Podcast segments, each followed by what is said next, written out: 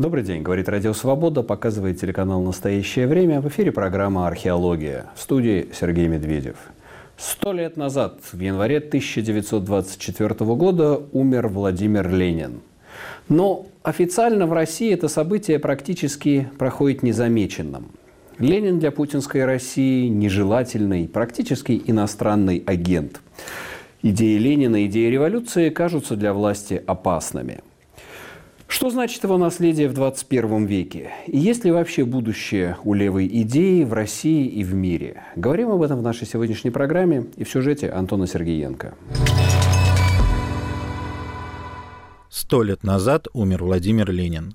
Для нынешней путинской России его идеи революции и восстаний не вяжутся с внутренней политикой государства. Путин, упоминая Ленина вместе со Сталином и Николаем II, говорил, что это были хоть и противоречивые личности, но они сделали Россию великой державой. В декабре прошлого года Путин уже критиковал деятельность вождя революции, которые, по мнению президента России, привели к распаду СССР и отверг идею мировой революции. Здесь можно вспомнить 2005 год, когда Путин в послании Федеральному собранию назвал распад СССР крупнейшей геополитической катастрофой века. Среди прочего, президент упоминал Ленина как якобы архитектора нынешней Украины. По мнению социологов, власть в России постепенно вытесняет образ вождя из реального политического поля, окарикатуривая его и превращая в эдакую поп-икону.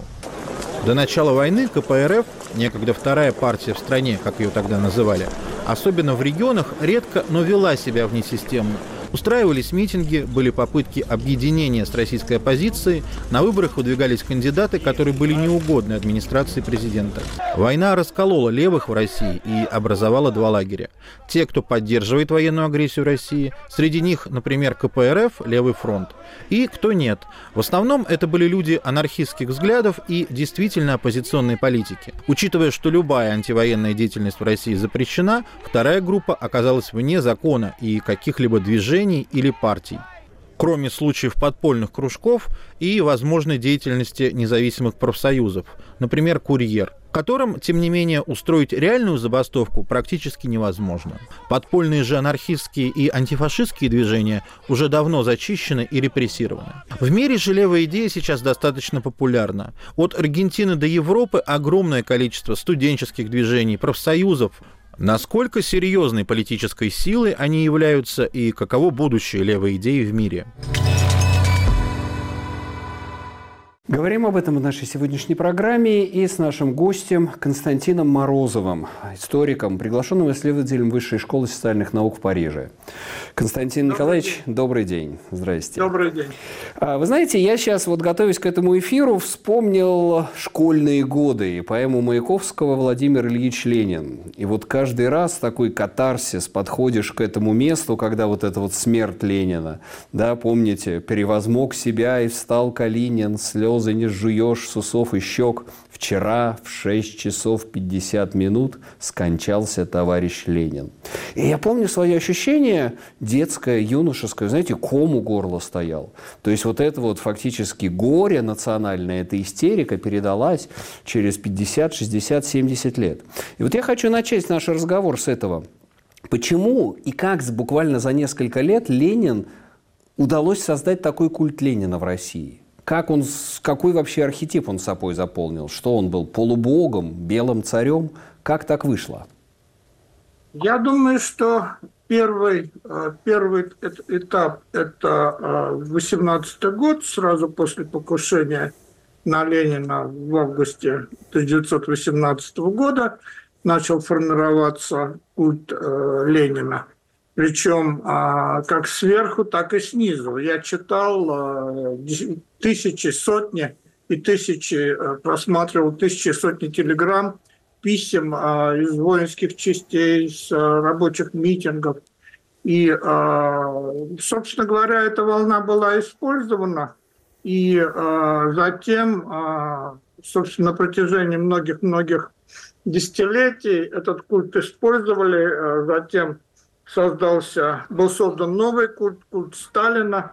И, если помните, был очень популярный лозунг э, вот на рубеже 20-30-х годов э, «Сталин – это Ленин сегодня». Да, да. А дальше, причем Сталин начинает вытеснять Ленина, и, соответственно, если помните, фотографии, фильмы документальные того времени, в какой-то момент, уже, наверное, в 40-е или в 50-е годы, большой портрет Сталина и небольшой вверху портрет Ленина. То есть это даже размерами выделялось.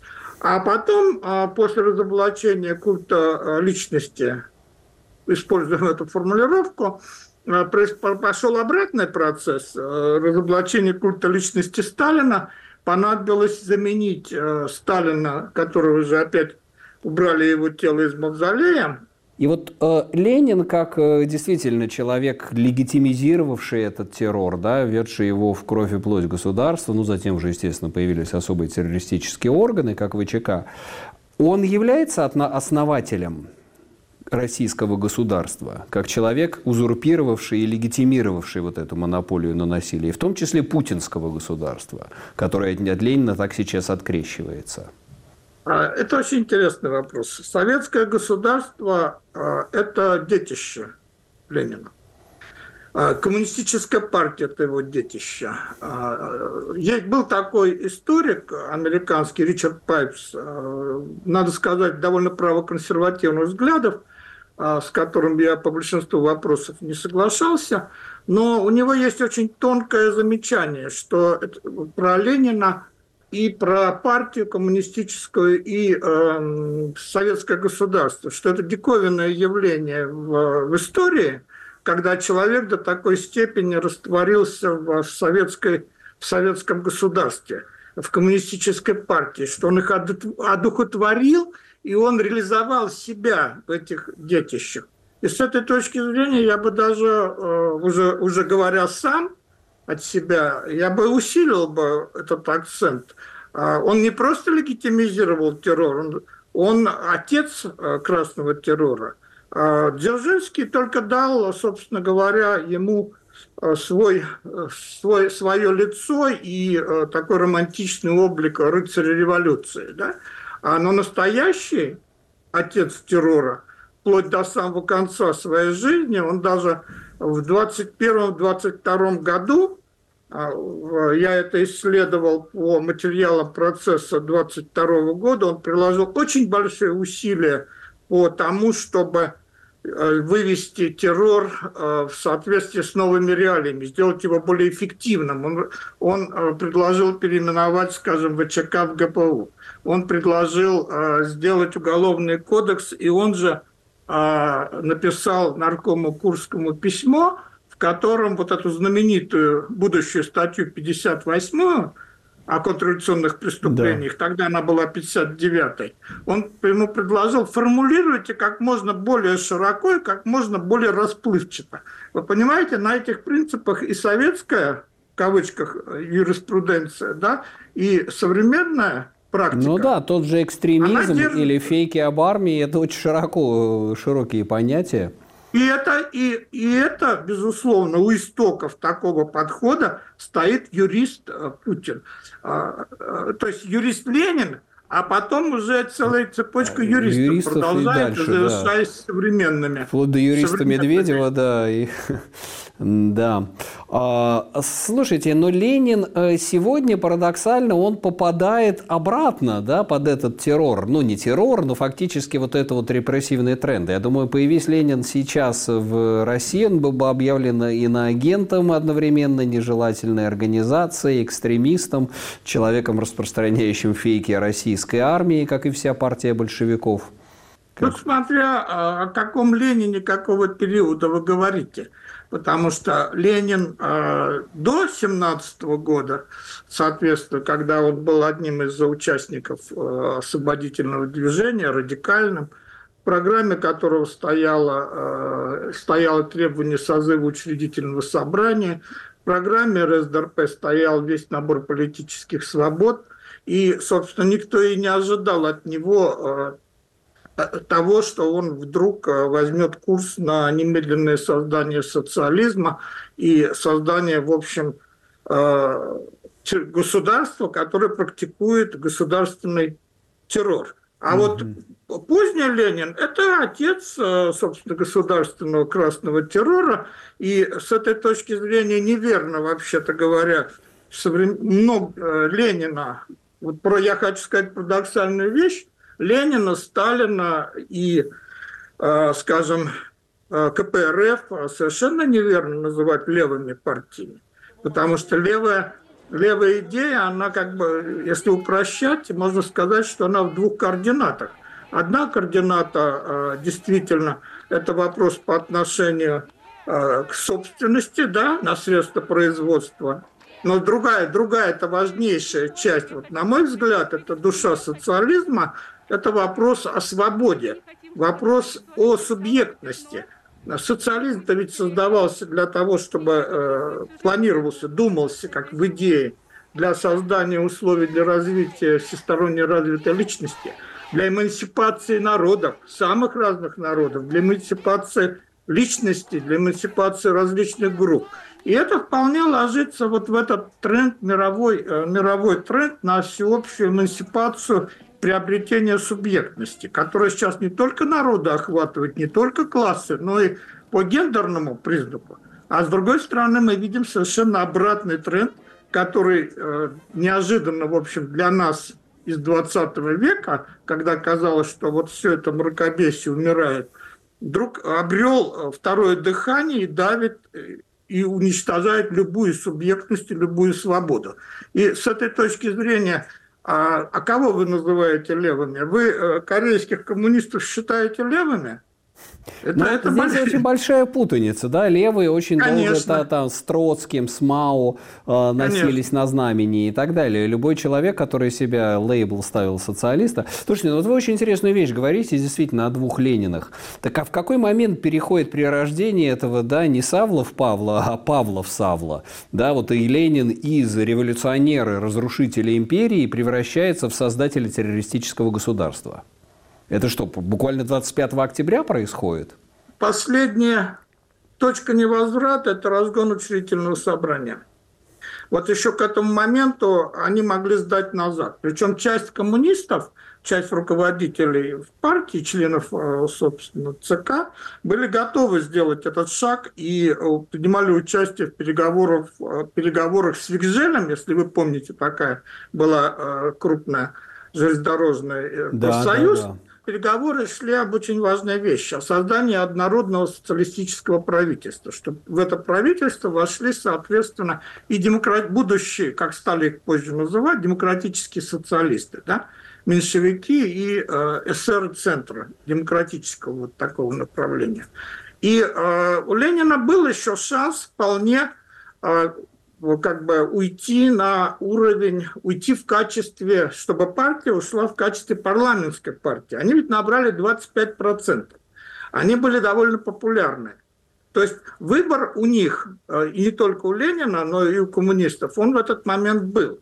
Это или оставаться парламентской партией, но э, и бороться за э, массы, за идеи, э, усиливать влияние свое. То есть тут было довольно много чего можно делать. Или а, идти в банк и превращаться в партию, для которой террор становится главным оружием.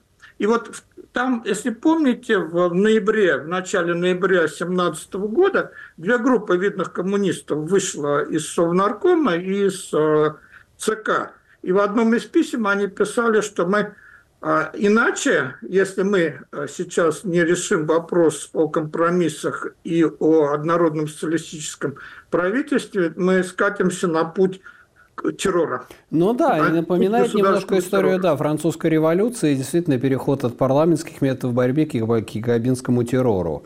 И вот Тут эти... даже хуже. Тут даже хуже, потому что есть хорошее выражение, генералы готовятся к прошлым войнам. То есть любимые примеры всех э, политических деятелей той эпохи – это французская революция, особенно левых деятелей. Да. Но французская революция на фоне того, что э, оказалось в реальности, э, она как бы оказалась очень бледным таким, бледной, бледной тенью, потому что никому, скажем, в 17 году не приходила возможность вот такой трансформации э, социал-демократов, части социал-демократов да. радикальных, э, и создания ими настоящего террористического государства. государства. А вообще вот к вопросу о роли личности в истории. Если бы не Ленин, не было бы революции? А февральская революция была вне всякого сомнения. Нет, октябрьская я имею в виду. А я ее не считаю революцией. Это скорее контрреволюция. Понимаете, одна из сегодняшних наших проблем, что э, многие старых э, мифов, э, просто и старых устоявшихся представлений, они вбиты в головы и за них цепляются. Потому что если вы посмотрите на тот лозунг, на что такое февральская революция? Как и революция 5-7 годов, она лежит в общем потоке буржуазных революций да. Европы. Буржуазно-демократическая революция. Да. да, модернизация, свобода, гражданское общество. Это вот эти лозунги. Это путь февраля. А то, что предложил октябрь, это полная ликвидация всех этих свобод, и, пол, и фактически это, э, это совершенно иная Вот короткий вопрос. Это ленинский октябрь? Это октябрь – это да. ленинский проект? Если бы не Ленин, не было бы октября? К сожалению, все значительно хуже, потому что э, это даже не, не только большевистский проект. И на самом деле его поддержала значительная часть анархистов, его поддержали левые эсеры и эсеры-максималисты левые эсеры вошли в Совнарком и поддержали разгон учредительного собрания, выступив, в общем, предателями собственной партии.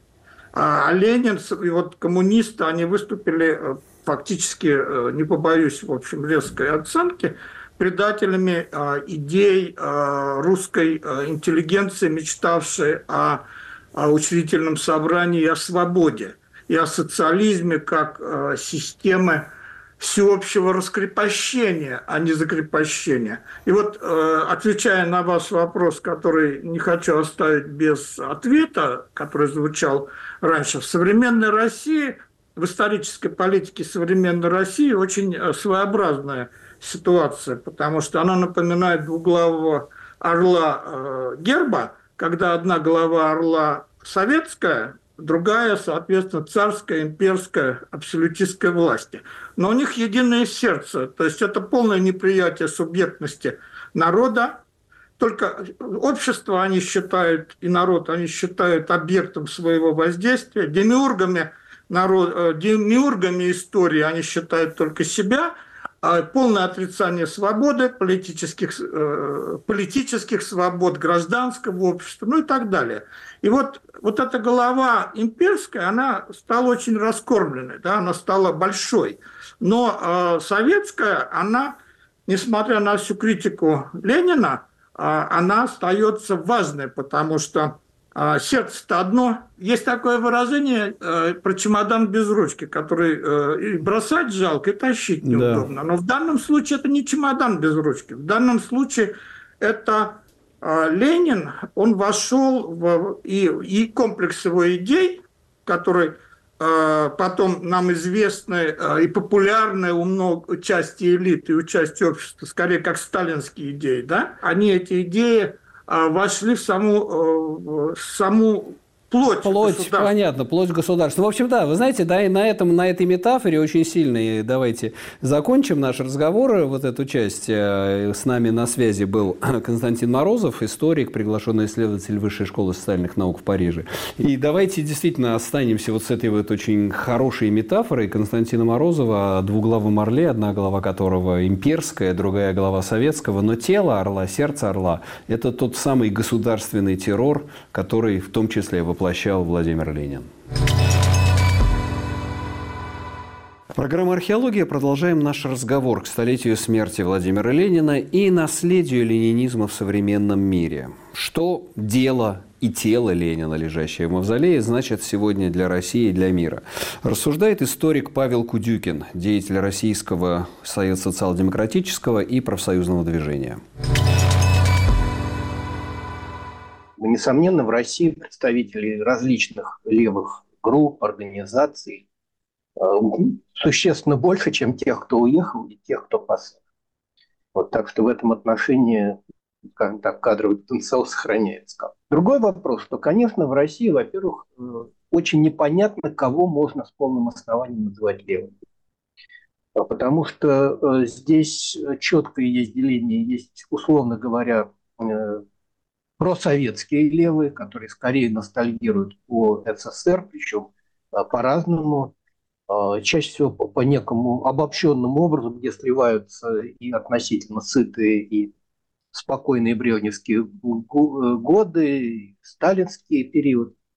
Вот. Но эта ностальгия, в общем-то, на самом деле весьма условно может называться левой. И другое течение действительно левое, ориентирующееся на современный мировой опыт в различных вариантах.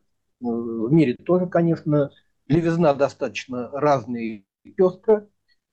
Вот. Да, как бы 14 э, год начал, 22 э, усугубил раскол еще и по линии как бы поддерживать политику путинского режима в отношении Украины, включая военные действия после 2014 года в формате гибридной войны, и после 22, 24 февраля 2022 года уже в режиме открытых боевых действий. Новейшие левые партии, если говорить сейчас не о мелких организациях, а достаточно серьезных партиях, в общем, тоже альтернативы, увы, не предлагают, тоже переживает кризис, что проявилось, как бы, в, по сути дела, в расколе Делинки Германии, одной из таких новейших левых партий, которые представляют собой довольно сложные конгломераты, опять-таки, левых социалистов, посткоммунистов, э, троцкистов, маоистов даже в ряде случаев. Вот там, где такая партия прищищается к власти, наиболее яркий пример – это Сириза в Греции, к сожалению, получается так сказать, просто полный провал.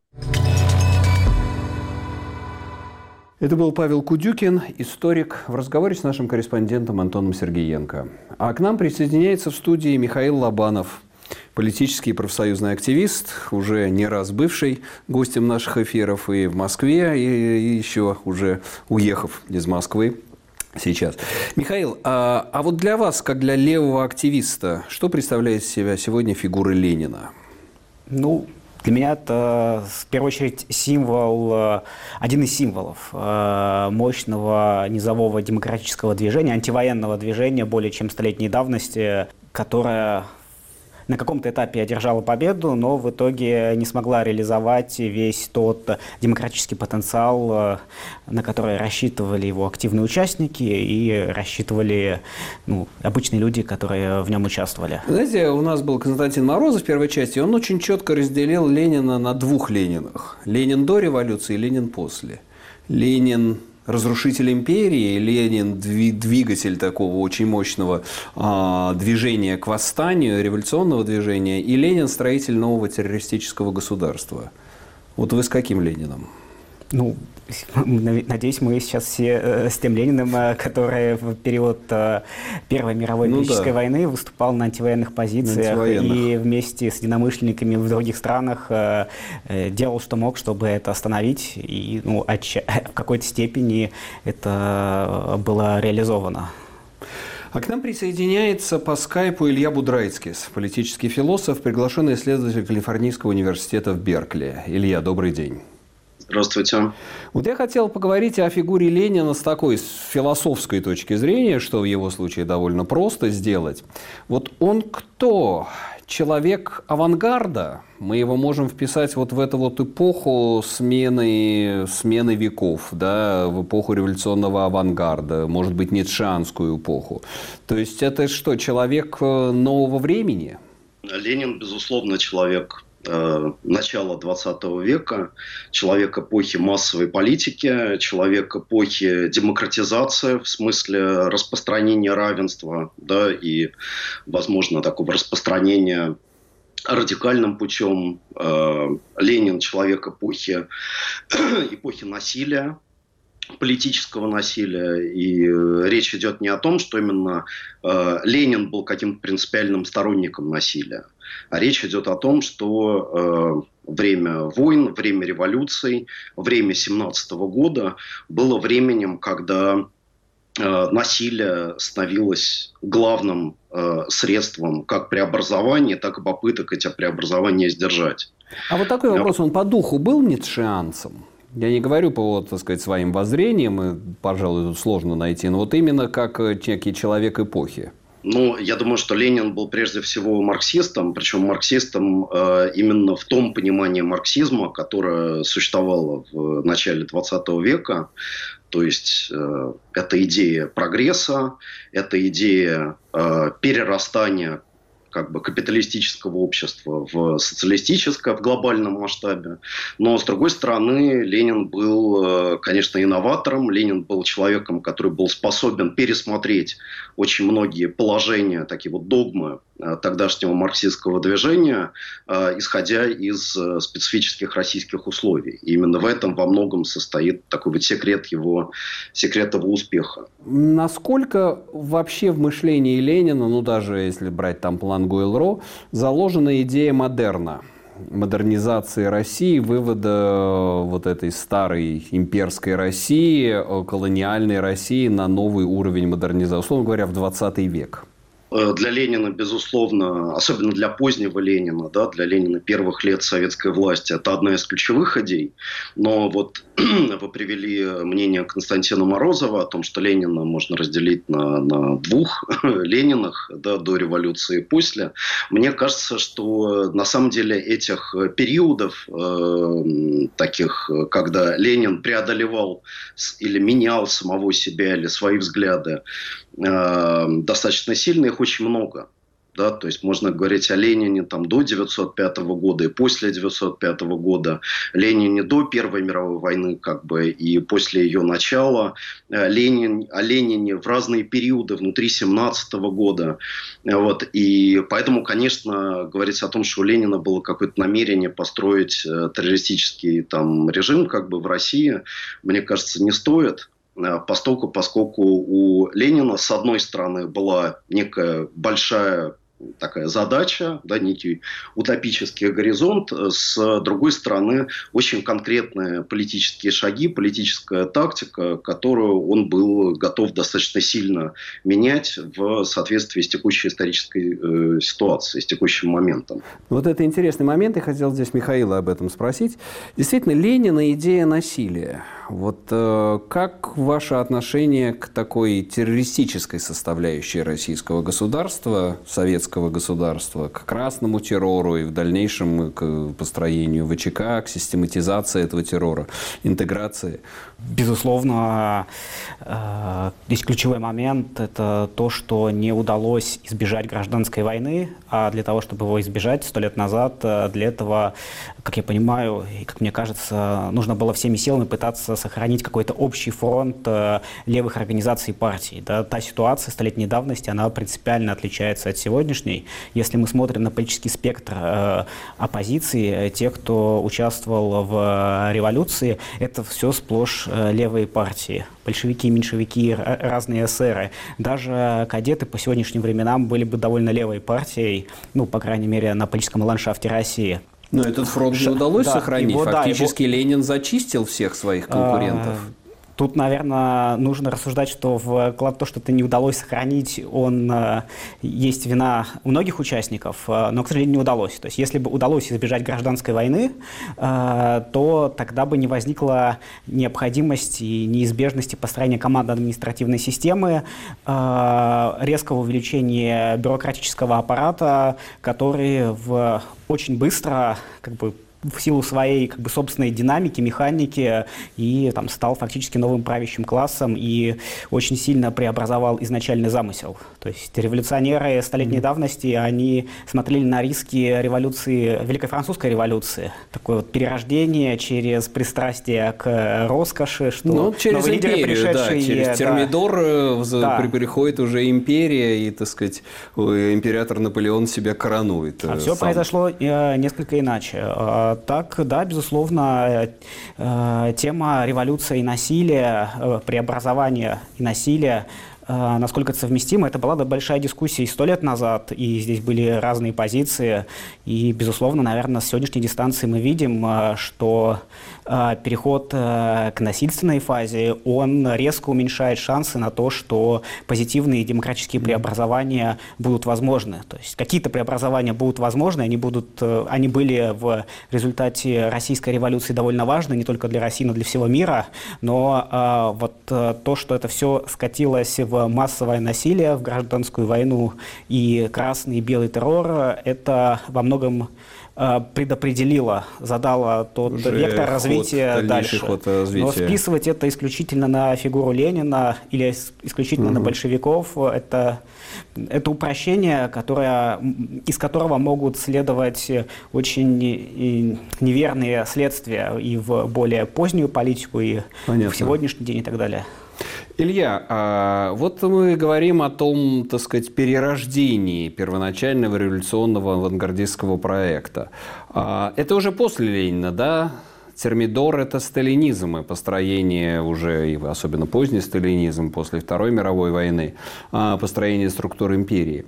Но все же, если смотреть сейчас и глядеть весь 20 век, советский 20 век, это было построение передовой – авангардистской державы, или это было воскрешение Российской империи в старом изда... в новом издании просто? Но это на самом деле главная проблема Термидора, главная проблема перерождения революции в принципе. И большевики, они, как действительно Миша сейчас сказал, они э, постоянно над ними висел вот этот вот призрак наследия французская революция, да, которая начиналась с э, ожиданиями там, всеобщего, э, всеобщего освобождения, всеобщего, всеобщего равенства и братства, и закончилась там, диктатурой и кровавым террором. И, и сейчас на секунду прерву. Интересно, может быть, я просто замечу тем, кто нашу программу смотрит постоянно, а, что у нас прошлый эфир как раз был о Наполеоне и перерождении по фильму Ридли Скотта. Мы делали о перерождении французской революции, то есть буквально мы все то же самое обсуждали неделю тому назад. Да, Илья?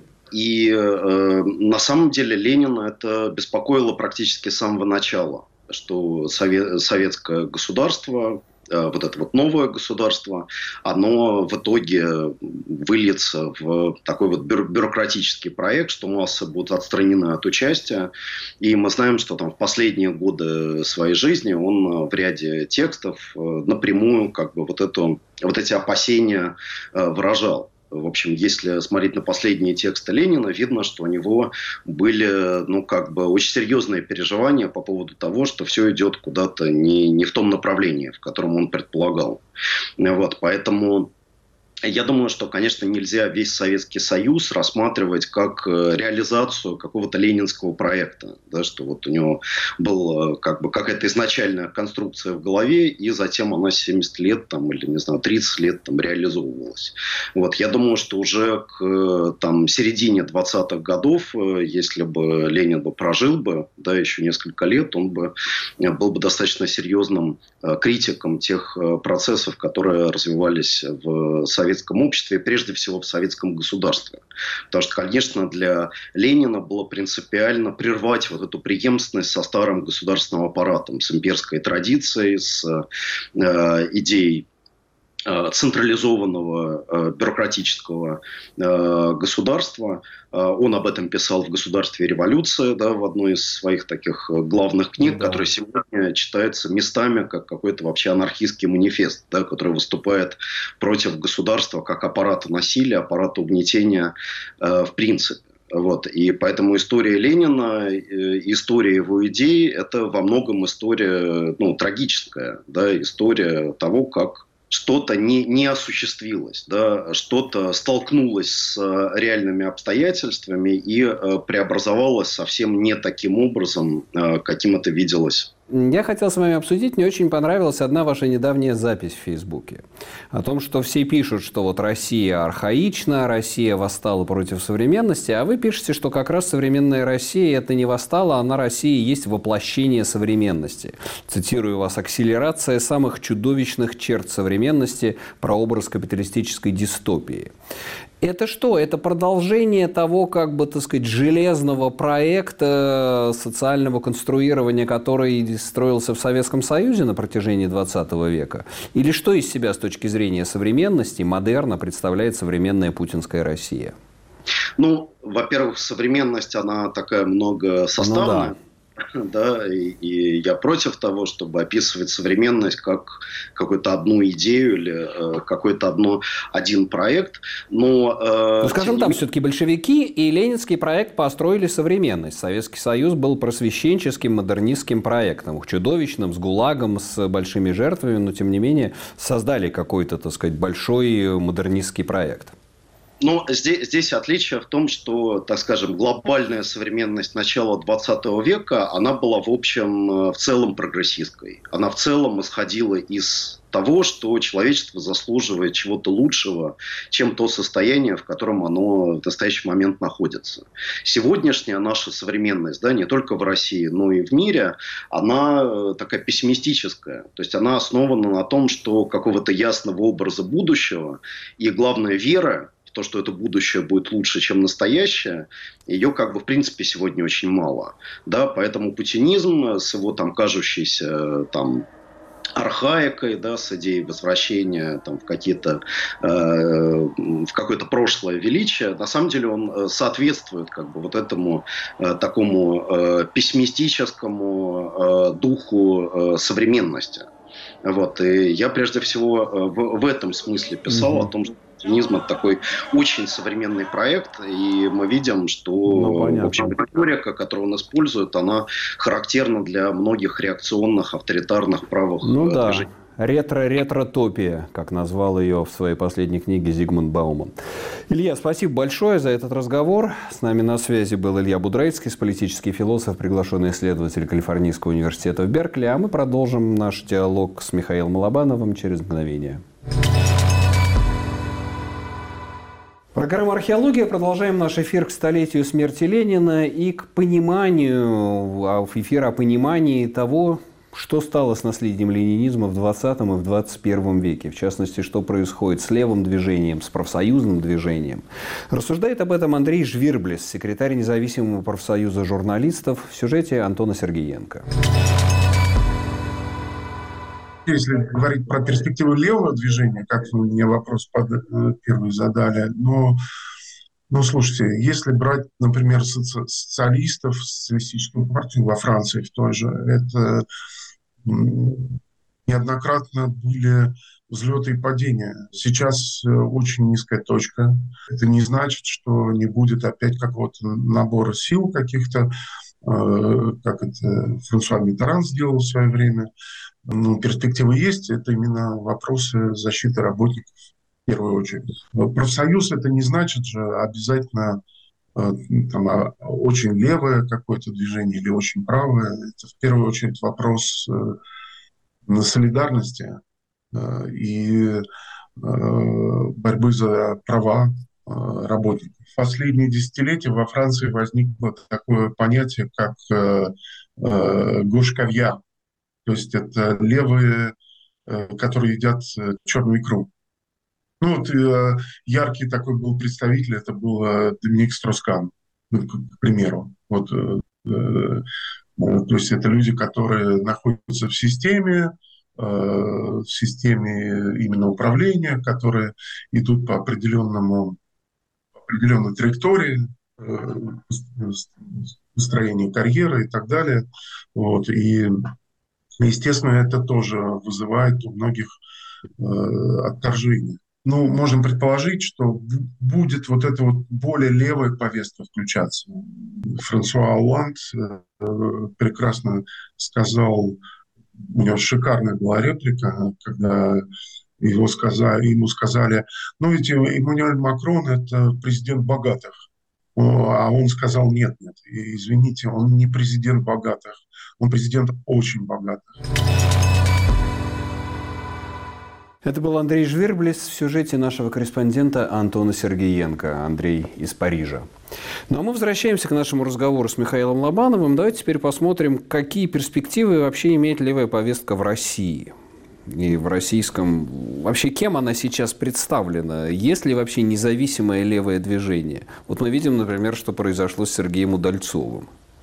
А, ну, сейчас левое движение в России – это э, не, не какой-то ограниченный набор левых групп, которые в основном небольшие, это в первую очередь э, левая среда, которая росла в разных направлениях, в разных сферах последние 15 лет, и э, которая в, там, в том числе в академии, в том числе в университетах, э, в которых сосредоточены науки об обществе на вот таком вот общемировом, общеевропейском уровне, она набирала силу Э, и эту тенденцию мы видим. Ну, и, Но это до, докса та же там, да, та же докса, да. школе есть, экономики В первую была. очередь, это скорее нужно говорить вот про такую среду и целый набор, сеть проектов, инициатив. Некоторые из них э, называют себя левыми, некоторые не называют открыто что, левыми. Что с ними стало теперь? Мы видим, что произошло с доксой, где, где они все, что происходит с этим в эпоху так называемой СВО ну, происходит примерно то же самое, что и со всеми, что наиболее активные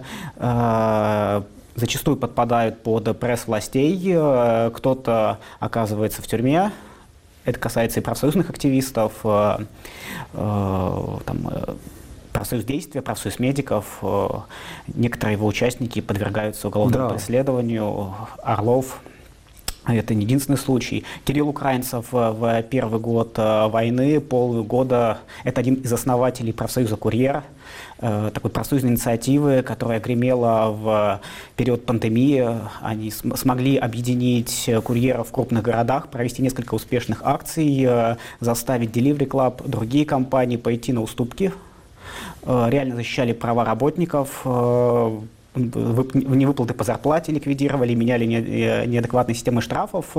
Ну и вот на фоне войны то, что в, э, среди курьеров э, много мигрантов и, наверное, за спецслужбами, властями воспринимается как очень опасная среда, когда началась новая атака на права курьеров, и, наверное, власти или силовики предполагали, что курьеры через профсоюз будут этому сопротивляться, Кирилл был арестован, провел несколько месяцев в тюрьме, но в результате международной кампании солидарности он а, отделался, вот сказать, не несколькими годами тюрьмы, а буквально несколькими месяцами и, что называется, вышел по отсиженному мы это видим.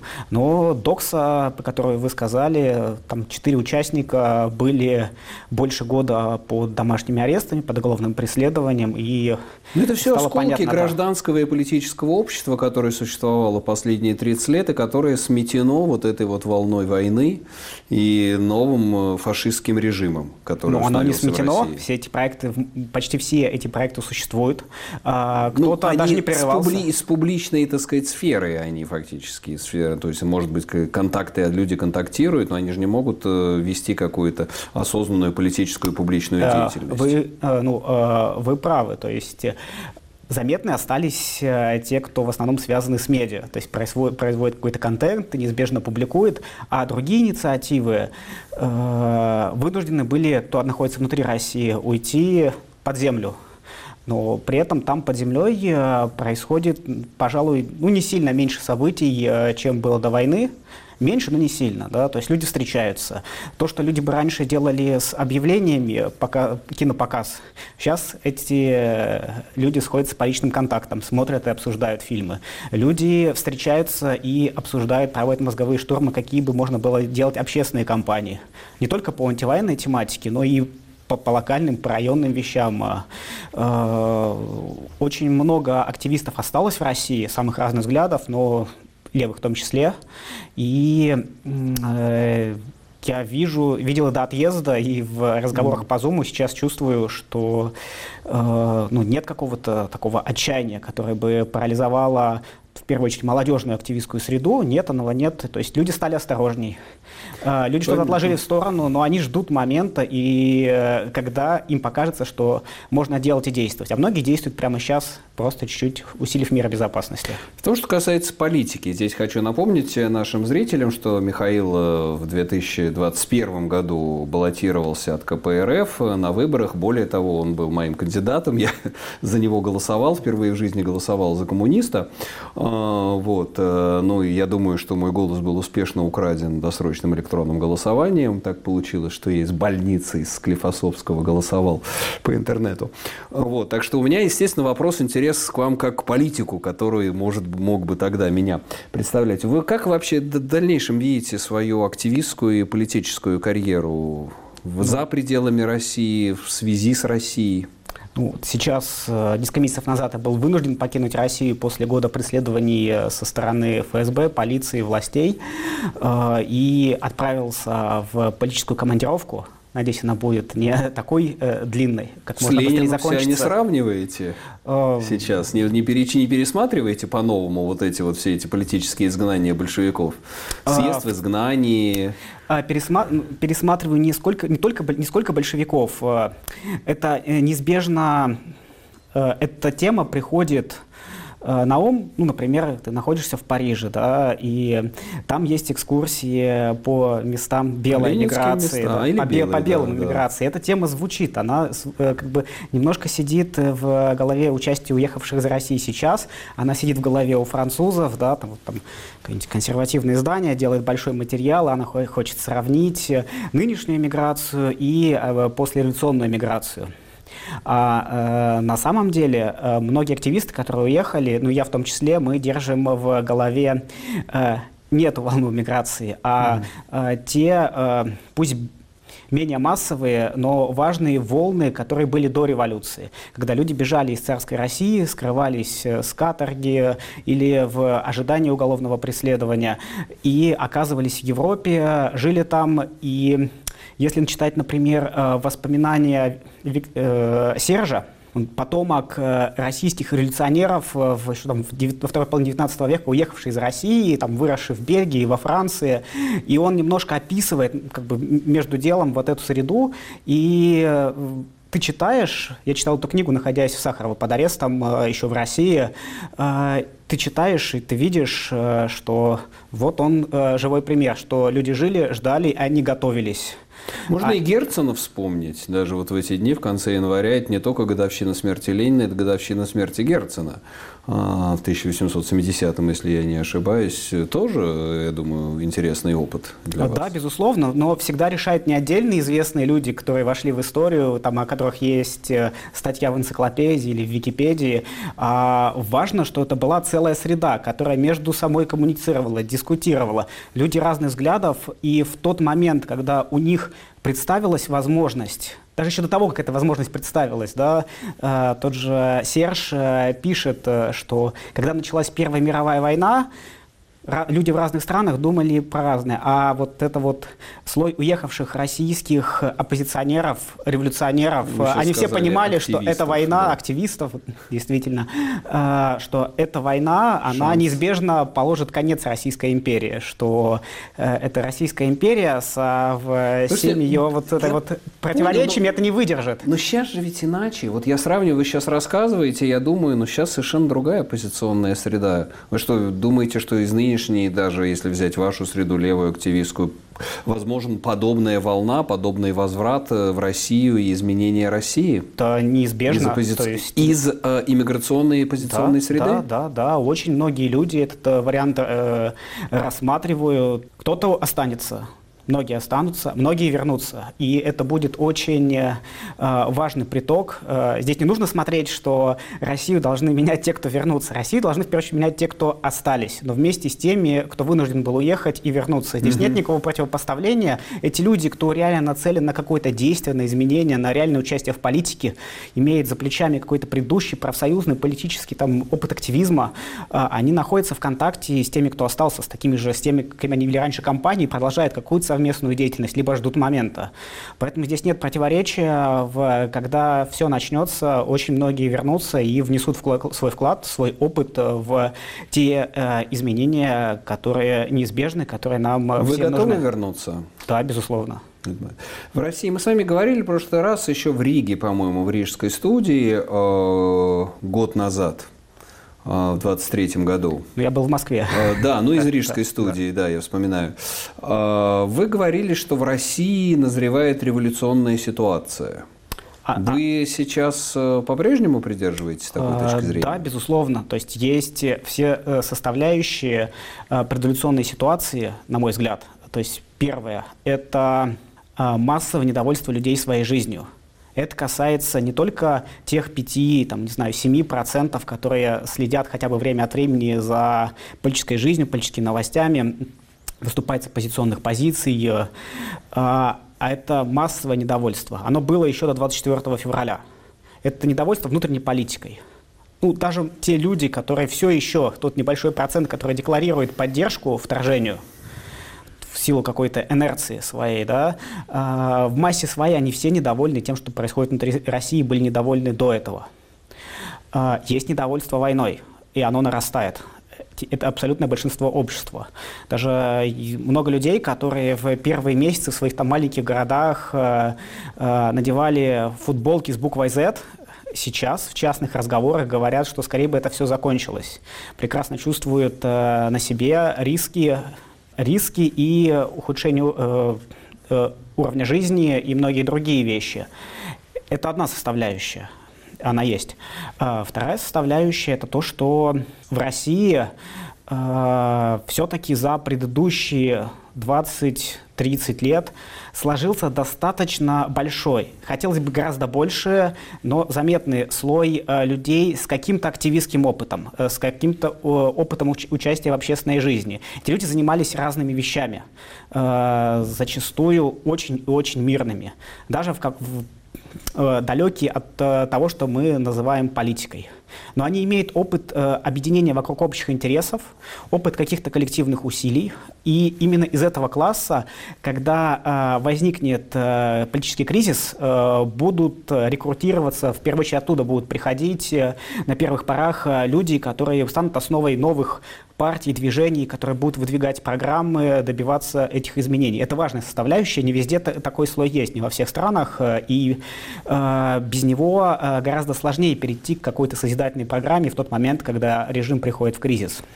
Ну и третье, это, безусловно, что э, нынешние российские власти сами загнали себя в такую ситуацию, в первую очередь 24 февраля, мобилизацией, вот всем э, происходящим, что это должно быть э, довольно уникальное стечение обстоятельств, чтобы они оттуда долгосрочно выбрались. Ситуация для них нестабильна, поэтому следует ожидать, что будут э, новые кризисы, и в какой-то момент вот эти факторы э, То есть внутреннее движение, тот активистский потенциал, который сейчас есть в эмиграции, объединяться и что? Новый 17-й год?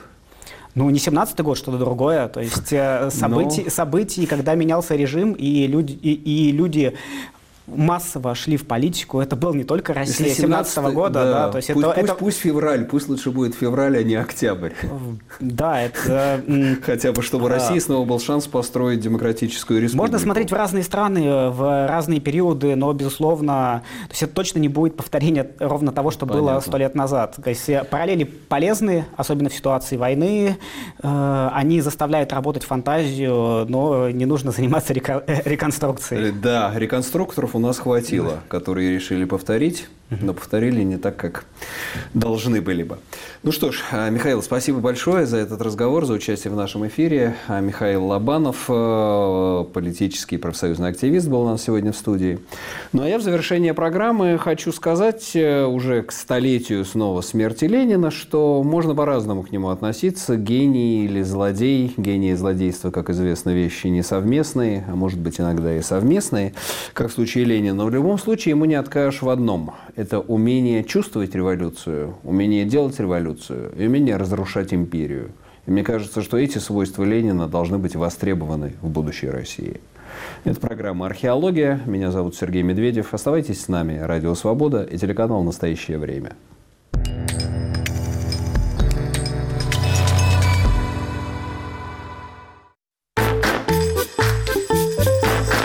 Кто из политиков сделает вас богаче? Я всегда за Владимира Владимировича Путина, больше ни за кого. Ну, я надеюсь на себя, прежде всего. Все отнимут, только сам себе сделаешь богаче. Увеличить уровень жизни людей могут только сами люди. Ну, я поддерживаю политику нынешнего лидера и его преемников. Ну, Путин всегда был, он и есть, он и будет. Ни у кого из них целью нет увеличения моего благосостояния. У них у всех цель, так сказать, свое собственное благосостояние. Будет экономического роста. Абсолютно. Не, ну он может будет у каких-нибудь очередных сеченых, там, если поменяется что-то, но у меня точно не будет. Хуже бы не стало. Я бы хотела, чтобы меня сделали свободнее, а богаче я сделаю сама себе. Радио «Свобода». Глушить уже поздно.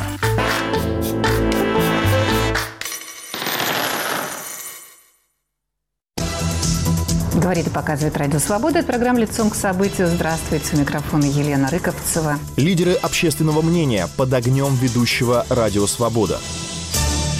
Избиратели тянут Путина, Путин тянет Медведева, Медведев тянет Мутко и всю эту остальную свою старую знакомую компанию. Все... Радио «Свобода». Мы стоим лицом к событиям. Слушайте сразу после выпуска новостей.